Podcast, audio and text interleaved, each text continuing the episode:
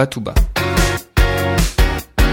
Batouba, c'est LE podcast qui vous permet d'apprendre, pour le plaisir, et de redécouvrir de nombreux thèmes de culture générale. Je m'appelle Emmanuel, j'adore apprendre, et je suis extrêmement enthousiaste à l'idée de partager mes connaissances et mes découvertes avec vous. Cet épisode est un petit peu particulier parce qu'il va se décomposer en deux podcasts.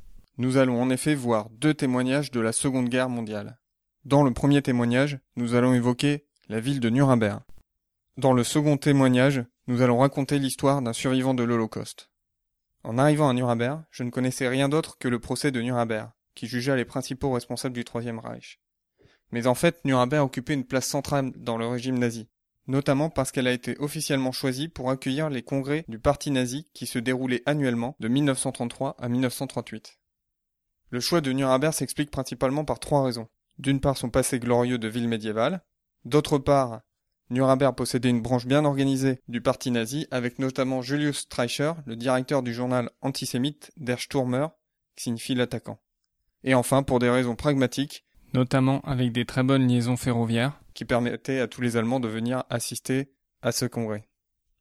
Hitler nomma même Nuremberg la plus allemande des villes allemandes. Le congrès du parti nazi le plus connu est celui de 1935. Les lois de Nuremberg furent promulguées. Ces lois interdisaient notamment les mariages entre juifs et citoyens de sang allemand. C'est lors du congrès nazi qu'a été décidée la réintroduction du service militaire obligatoire, ce qui était formellement interdit par le traité de Versailles, signé après la Première Guerre en 1919.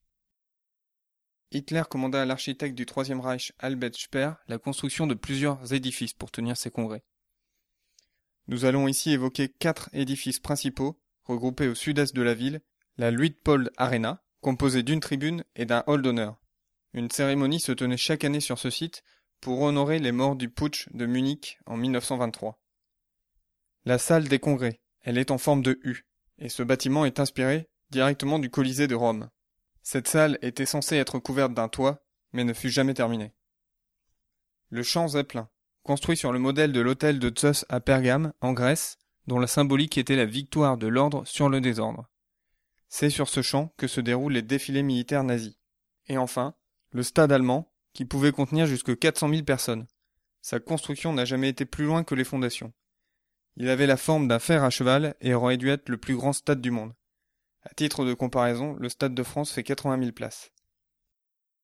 À cause de sa portée symbolique et stratégique, le centre historique de Nuremberg a été complètement détruit par les bombardements de 1944 et 1945, notamment celui du 2 janvier 1945.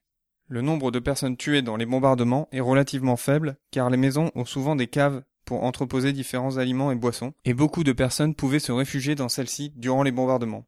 Mais qu'est devenu aujourd'hui Nuremberg? La ville a été complètement détruite, mais a été reconstruite pratiquement à l'identique, on peut prendre ici pour exemple l'église de Sainte-Sébald, qui avait été complètement détruite et qui a été reconstruite à l'identique. En ce qui concerne les édifices dédiés au congrès du parti nazi, il en reste encore des traces. Sur la Luitpold Arena, il reste encore le hall d'honneur, mais sinon il s'agit d'un parc. En ce qui concerne la salle des congrès, plusieurs idées avaient été émises. En 1962, on pensait en faire un stade de foot.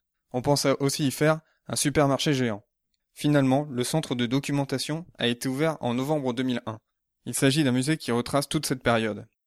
Pour le champ Zeppelin, la croix gammée qui trônait au-dessus de la tribune a été démolie dès 1945.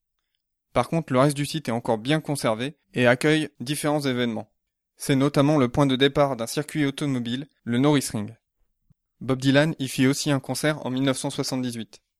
Ce qui est le plus étonnant, c'est qu'on passe encore devant la tribune quand on va au stade de foot. Avant d'arriver à Nuremberg, je pensais que tout avait été détruit.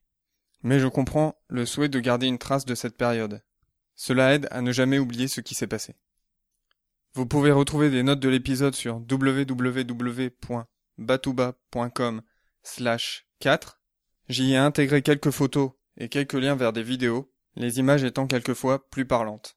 On se retrouve donc très prochainement pour la deuxième partie de l'épisode, dans lequel vous retrouverez l'interview d'Henri Greenbaum survivant de l'Holocauste que j'ai interrogé personnellement.